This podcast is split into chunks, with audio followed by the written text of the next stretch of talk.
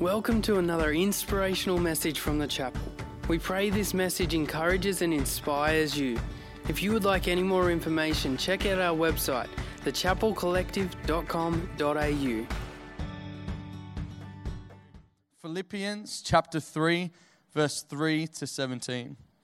For it is we who are the circumcision. If you understand Jewish culture, you understand that. We who serve God by his Spirit, who boast in Jesus Christ, and who put no confidence in the flesh, though I myself have reasons for such confidence. If someone else thinks they have reasons to put confidence in the flesh, I have more circumcised on the eighth day of the people of Israel, of the tribe of Benjamin, a Hebrew of Hebrews, in regard to the law, a Pharisee, as for zeal, persecuting the church, as for righteousness based on the law, faultless. But whoever, uh, but whatever were gains to me, I now consider loss for the sake of Christ. What is more, I consider everything a loss because of the surpassing worth of knowing Christ Jesus my Lord, for whose sake I have lost all things. I consider them garbage that I may gain Christ and be found in him, not having a righteousness of my own that comes from the law, but that which is through faith in Christ, the righteousness that comes from God on the basis of faith. I want to know Christ, yes, to know the power of his resurrection and participation in his sufferings becoming like him in his death, and so somehow attaining to the resurrection from the dead. Then I, now that I have already obtained all this, or have already arrived at my goal, sorry, not that I have already attained all this, or have already arrived at my goal, but I press on to take hold of that for which Christ Jesus took hold of me. Brothers and sisters, I do not consider myself yet to have taken hold of it, but one thing I do forgetting what is behind and staining forward to what is ahead. I press on toward the goal to win the prize for which God has called me heavenward in Christ Jesus. All of us, then, who are mature, should take such a view of things. And if on some point you think differently, that too God will make clear to you. Only let us live up to what we have already attained. Join together in following my example, brothers and sisters, and just as you have us as a model. Keep your eyes on those who live as we do. So I'll quickly pray and we'll invite Pastor Daz up. Dear Lord God, we thank you for the word. Thank you for um, the opportunity to come here and hear from you. I just pray that you speak through us, Lord God, and that you speak today and have your way. In Jesus' name, amen. Um, uh, when I was six or seven, roughly there, I wanted to be, when I grew up, I wanted to be a police officer. Now I know a little bit more about salaries than I did then, so if I was doing it again, I might want to be something, you know, that, with an even greater salary. But I wanted to be a police officer. And my brother, uh, Luke's dad, um, who is 14 months younger than me, he wanted to grow up and be a robber. So, interesting career choice. Not that uncommon where we grew up. And, um, and, and, and, and the truth is that he actually, by the end of our teens, he was probably closer to his career of choice than I was to mine, and uh, that's actually true. Um, but God is kind and gracious and turns all things around. Wonder when you were six, seven, little. I wonder what you wanted to be when you grew up. Because we all understand that, you know, growing up is part of life and, and God wants us to grow up. God wants us to grow up a certain way. We've all met someone. I don't want you to tap the person next to you and say, oh, I was thinking of you. We've all met someone who actually grew up physically, but they're still waiting to catch up, you know, in terms of who they are on the inside um, and maybe spiritually. Just, you know, they've grown up in their body. When I was in my 20s, I, I, I didn't get married till I was 29 years old. In Christian circles, who knows if you grew up in the church 29, mate, you, you know, like as a boy, um, you know, at that time at least, it's changed now. At that time, 29 was quite a senior age to be getting married at that time. And, um, and my pastor's wife used to say to me, Darren, your brother is younger than you and so mature, but you, you're still like an adolescent. And, she, and I thought, well, it's true. I'm still part of youth group, and or not, you know, young adults, and my my brother had three kids. I was forced to grow up, or he was forced to grow up a whole lot quicker than me. I was allowed to still go to the river and still go to the cricket nets on Sunday in between services while he was changing nappies. life forced him to grow up quicker. But God wants, ultimately, wants all of us to mature. No one is meant to stay adolescent forever. I know it's hard to believe, but no one is meant to stay adolescent forever. I think we should stay, if we're going to keep adolescence, we definitely should in terms of our enthusiasm and our spirit. You know, um, I want to I wanna keep young in my spirit as my body um, continues to age. I definitely want to stay young in my spirit. I definitely want to keep an energy to the way I live my life and the way I live out my faith.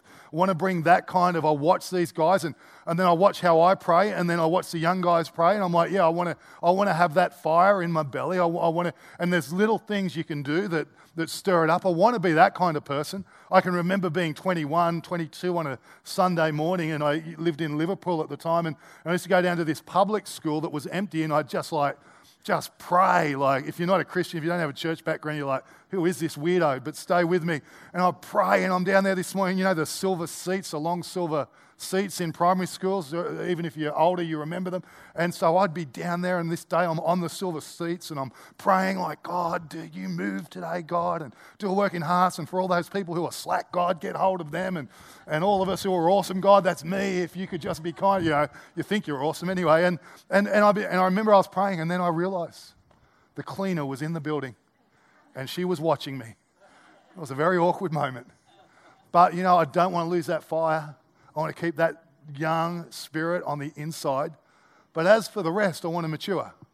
I want to mature, and God wants you and I to mature. And so today we're talking about the third part of our calling, which is to be a disciple of Christ, which, uh, you know, by its very nature and definition, is to grow up in our faith and to mature in our life, in our believing and our following of Jesus.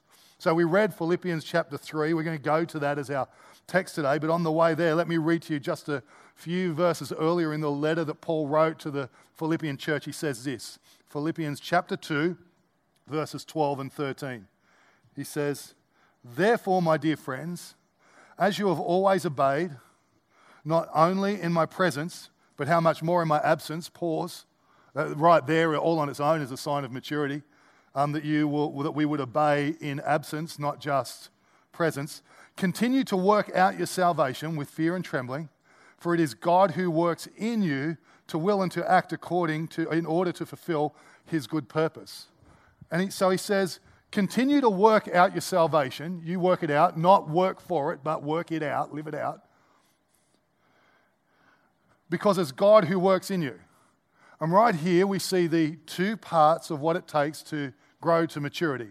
There's the God part, what God is working in us, and for me, that's, that's an exciting and painful and wonderful and nerve wracking part of life is that God working in us because He's going to take us places we don't necessarily want to go to work in us what He ultimately wants to work. And then there's the other side of to work it out. There's a, there's a human side of it. And I want to talk about both. I talked about one in the last session. I'm going to condense that in the last service, sorry. I'm going to condense that, and, uh, and then I'm going to um, take us to the second part of this as well. There's a, there's a work that God does in us, and I find that an exciting thought. God working in us, God working in you. It's actually a work, a good work, that God wants to get done in us, in you. I wonder what that is in this season of life that God wants to get done in you. It's such an exciting thought that God wants to be at work in your life to bring you and to bring me to a maturity that we haven't previously known. And what I love about God is that He reveals it slowly as we can handle it, as we're ready for it. He's not, aren't you? Thank God. If, you, if you're married um, or, uh, you, you, you, if, or if you've been married, you'll know that sometimes, well, maybe you're not like me. Sometimes in the way distant past, um, when I blow up, I have a used to be red-headed. I have a temper to go with it, naturally speaking. And I'd get fired up, and mate, you knew it all. And there's a whole lot to deal with. Thank God he's not like that. He doesn't just unload it all on us and go, right, that, that, that, that, that, that, that, and that. And, but at, at my age, right now in this season, God's revealing things to me where I need to mature. That, that at 23, He didn't even put on my radar. That 33 didn't put on my radar. He's putting different things on the radar then and different things now. He's amazing. I wish I was that disciplined and that wise as a parent. but God at work in us, and He's doing a good work in you and in me. So let's have a look at a few things it says. It talks about verse 3, Philippians 3, it says, For we who worship by the Spirit of God are the ones who are truly circumcised. And like Luke said, you, we're not going to do a lesson in Jewish culture this morning. We rely on what Christ Jesus has done for us. We put no confidence in human effort. And God working maturity in us, the first thought is simply this it always starts with God's finished work of the cross. Now, for some of you, you know that, but I wonder if it's changed you the way Paul talks about here. It always starts with God's finished work of the cross. Maturity um, finds its pivotal moment, its catalyst moment here. In verse 3, he says, We rely on what Christ Jesus has done for us. We put no confidence in human effort, the New, Transla- uh, New Living Translation says. Verse 7 says, I once thought these things were valuable, but now I consider them worthless because of what Christ or what Jesus has done. And so we're justified, we're made right with God, we come into right standing with God through Jesus alone. Who he is, what he accomplished at the cross, his death on the cross for the sins of humanity. Obviously, it's a starting place for everything. And Paul, and this is the reason I bring it up, is Paul is living in and living out of this right standing, this renewed relationship that Jesus won for him.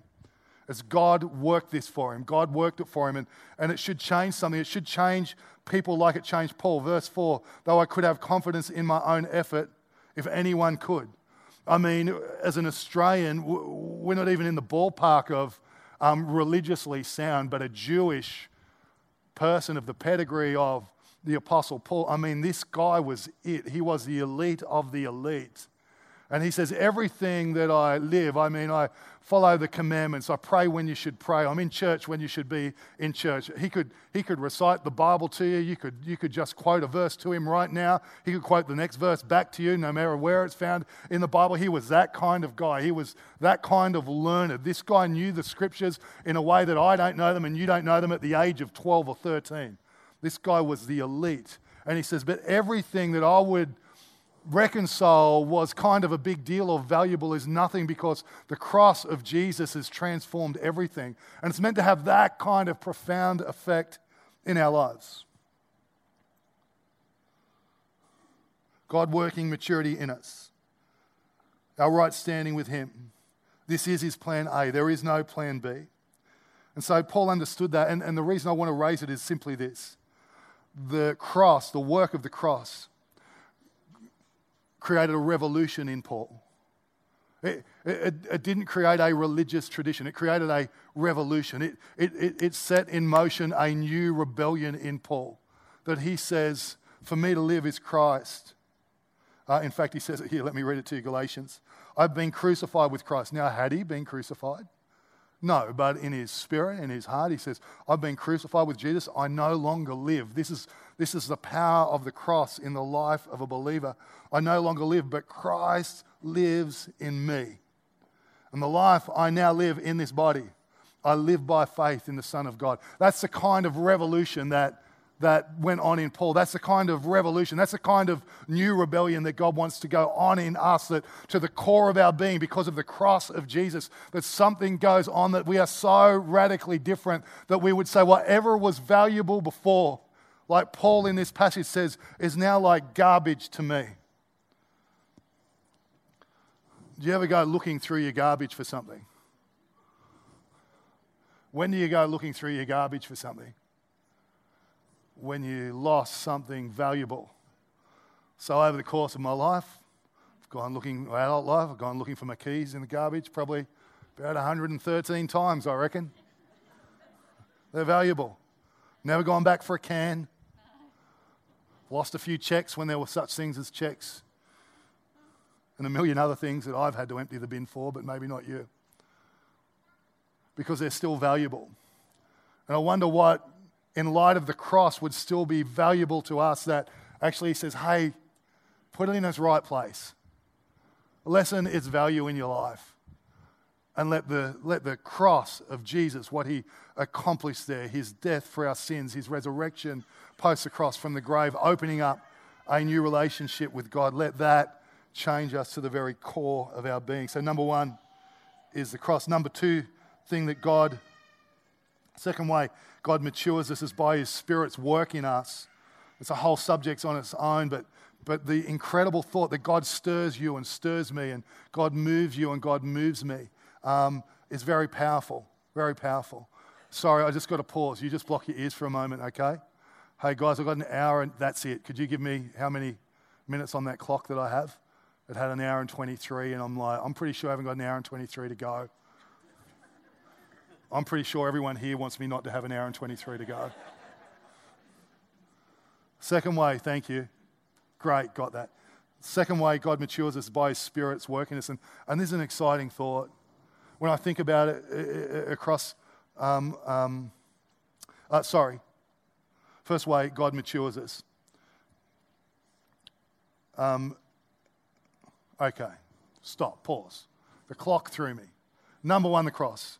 Number two, um, his work is an ongoing work. Let me read it to you. Got my spot back. Um, number one, it always starts with the finished work of the cross. Number two, listen to this from Philippians chapter 1 and verse 6, same book. It says, Being confident of this, Paul says, being confident of this, that he who began a good work in you will carry it on to completion until the day of Jesus. So it starts at the cross, but it's an ongoing work across our life. And of course, the, the three big ones, I'm just going to give you headlines. Number one is the Word of God. There is no real change without the Word of God powerfully going to work in our lives. That's where it comes from when I think about the layer upon layer in my own life, the building upon building, the foundation, the brick upon brick. It's the Word of God. And when I think about the, the revolutionary moments that have fundamentally been game changers, they mostly, for me, I can say, they come from the Word of God sometimes, you know, Christians have been around a while, especially from our tradition, are waiting on a word from God when actually spoken. It's just literally as, as far away as God speaking is, rather than endlessly wondering and wandering in a maze and a haze, is just opening up his word and then beginning to let it speak. This is his journal, his diary, the all inspired scripture written for you and for me that we might know the ways of God and the thoughts of God, the intents of God, the heart of God, the attitude of God. Just it's already there. Number one way he's working right now is his word. Number two way uh, he's working right now is by his spirit. He's able to grab you and grab me in a moment of time and speak something into our heart. I was saying to Bron this week, I find the idea of prophecy the most incredible thing. We are, we are right now, we've laid out the next, you know, what we believe is probably the next seven to 10 years as our church, but we also talked about what we laid out in the past, believing that God had whispered it to us, and we sit in the midst of it here and elsewhere. We sit in the midst of it right now. How extraordinary a thought is it that before any of it existed, God spoke into our hearts and our minds a thought that did not exist and a reality that wasn't here yet, but came to pass in accordance with His will at an appropriate time. God speaks to us by His Spirit to bring us to maturity. It's a mind blowing thought if we start to get our head around it. And then the third thing He uses, obviously, is circumstances. Circumstances. When I was in my early 30s, God spent most of His time with me for about nine years. I would have said I was surrendered. I would have said it was all about Jesus. And I believe at the core, the essence, it was. But just being broken down, just being undone, watching nothing grow, watching nothing happen. If you, you know, know me, I'm, my nature is driven. And I'm not ambitious, but I'm driven. And so I watched as I drove and nothing happened, literally for years, until I got to an end of myself that God needed to bring me to before He could actually get something done. And God's going to do that in your life as well. So, Telling the guys in the first service were, uh, that, that actually in more recent times something weird has been going on. And um, it's different to that. But it's God's, I, I recognize that something's going on. About three or four years ago, I was driving out to the, the river up past Manilla. You all know the river, some of you do. I started to think about my dad, think about my history.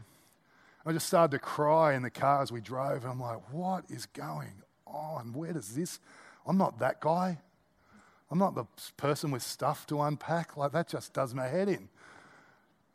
And it started to dawn on me that actually I might have stuff to unpack. I'm like, oh gosh, help me, please. And it just kept coming, and then I'd watch a movie, and there'd be something like my background come up, and I'd get teary, and I'd see the car. I was telling a story last week of the car, and, and I thank God they're nearly all extinct now. And um, but I, I just get emotional about it. And so we were doing this professional development uh, we, we're rolling it out for all of our pastors across the state. And so they said, Well, Darren, you need to do it if we're going to get everyone to do it. And so I went, Yep, yeah, no worries, I'll do it. And I'm sitting in the office with the lady doing professional support. I'm like, I haven't really have anything to talk to you about. I'm healthy, I'm good, I'm strong. Maybe I work too much. So we talked about that, and I thought, yeah, you know, I actually know this. I just need to implement it. And I said, oh, Bron did tell me to mention one thing to you, Susan, and that was my relationship with my dad. And she got out these flip cards. I was now feeling like I was definitely in therapy. And she said, Darren, just, just, just pick a couple. And I picked these two cards, and in both cards, they were people about the age of 19 or 20, and they were both on their own. And I realized that something was going on in me. I, re- you know, I started to cry, and I'm like, oh gosh, this is embarrassing for me. And uh, especially given I'm paying for it. Um, or someone was, like, I got paid to make me cry. Like, that's unfair, right? And, um, and we started to unpack it. I'm like, what on earth is going on? So, anyway, know, I think about it, I work on it. And then last week, I, this, this pastor, which have my phone, sends me this text. He says, Darren, I'm praying for you today. Um, you know, blah, blah, blah, telling me all the awesome things about me. I wish I could read you the list of things he wrote and, and all these things. And then he says just this throwaway line. He said, I'm covering you, I'm, I'm protecting you in prayer today. Now, I don't even know if that's theologically sound. I think so. Yes. I'm protecting you in prayer, which was neither the core of the message. It's just this linking statement between what he'd said and what he was about to say. And tears started to well in my eyes. And I'm driving along and I'm like, what is going on, God?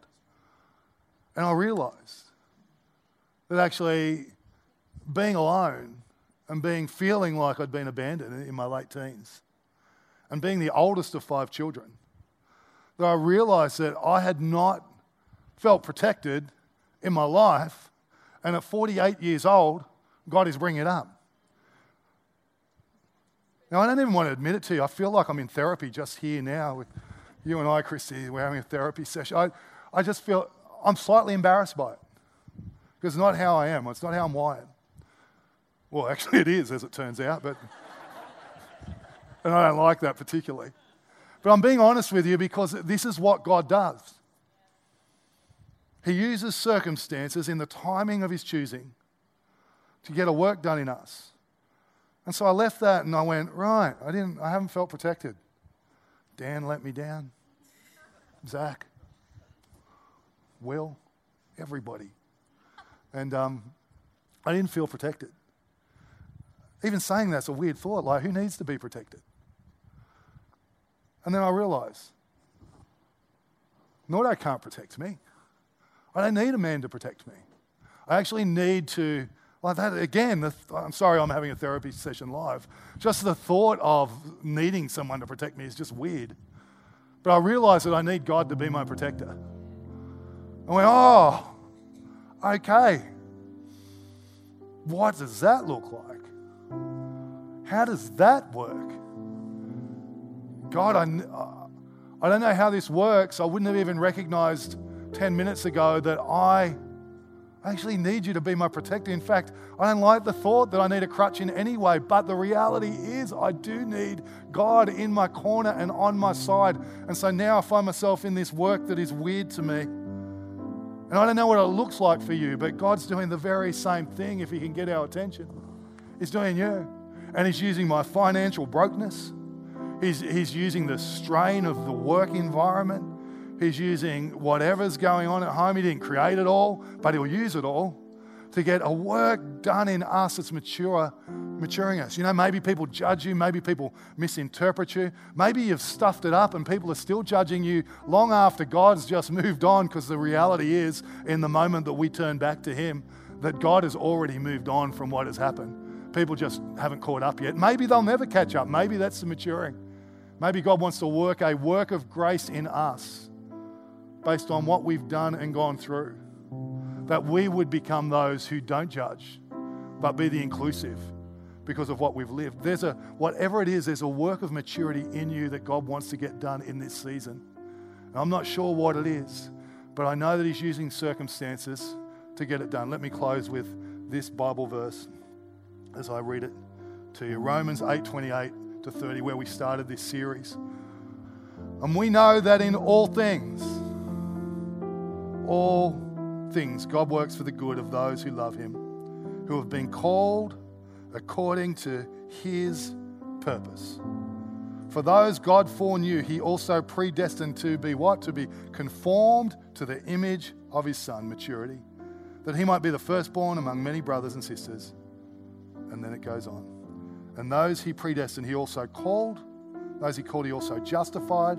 And those He justified, He also glorified. May you, like me, be on the journey of maturity as God does what He does in our lives and as we do what we do to see our lives become all they were meant to be in Jesus' name. Amen. Amen. God bless you. Have a wonderful Sunday. Let's stand. Hey again, thanks so much for joining us on this podcast. Whether you are new and exploring your faith or a follower of Jesus, there's a next step for you. There is always room to grow, more to be done, destiny to be pursued, and people to be reached. So, what's your next step? To find out, head over to thechapelcollective.com.au. And thanks again for listening.